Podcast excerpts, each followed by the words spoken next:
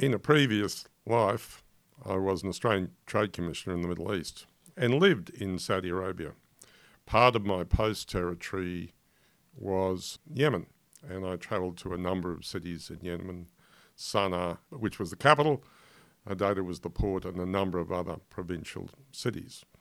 Also in um, Saudi Arabia, I um, visited the eastern coast, the, where the oil fields were, and the major ports and refining facilities were around about Dammam, which is the larger industrial port city in the east.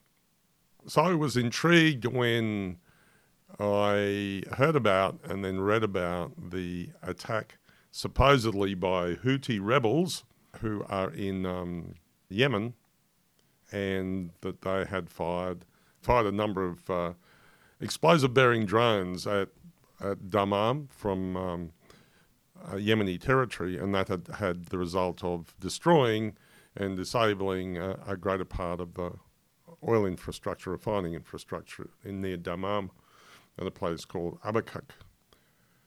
My problem about this was that I thought that to be able to do this was really, firstly, implausible, and secondly, beyond the capacity of the people who had accepted responsibility for it, and that was the, the Yemeni rebels.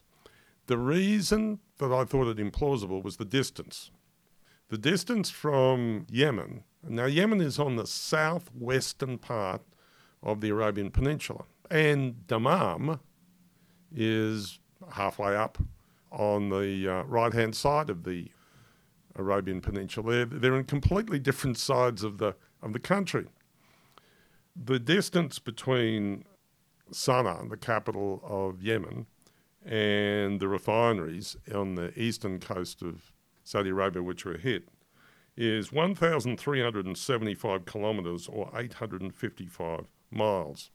Now, in Australian terms, that would be similar to firing a series of drones with pinpoint accuracy from Adelaide and destroying a position in Newcastle Port. Now, would anyone actually do this?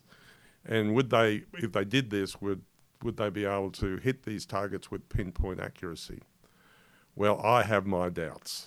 Apparently, the um, refineries were hit 17 times uh, which means you had to have more than 17 drones fired. To go in the direction they were talking about, they would have to travel for hours across the lower part of Saudi Arabia through controlled airspace in order to hit the targets. It occurred to me that it was far more plausible that the drones came from the east, from Iran, and I understand satellite information, which has uh, now been published by the by the U.S. military, is that the drones came from the northeast. That is to say, they came from the direction of Iran. So I think this has nothing to do with uh, rebels in Yemen.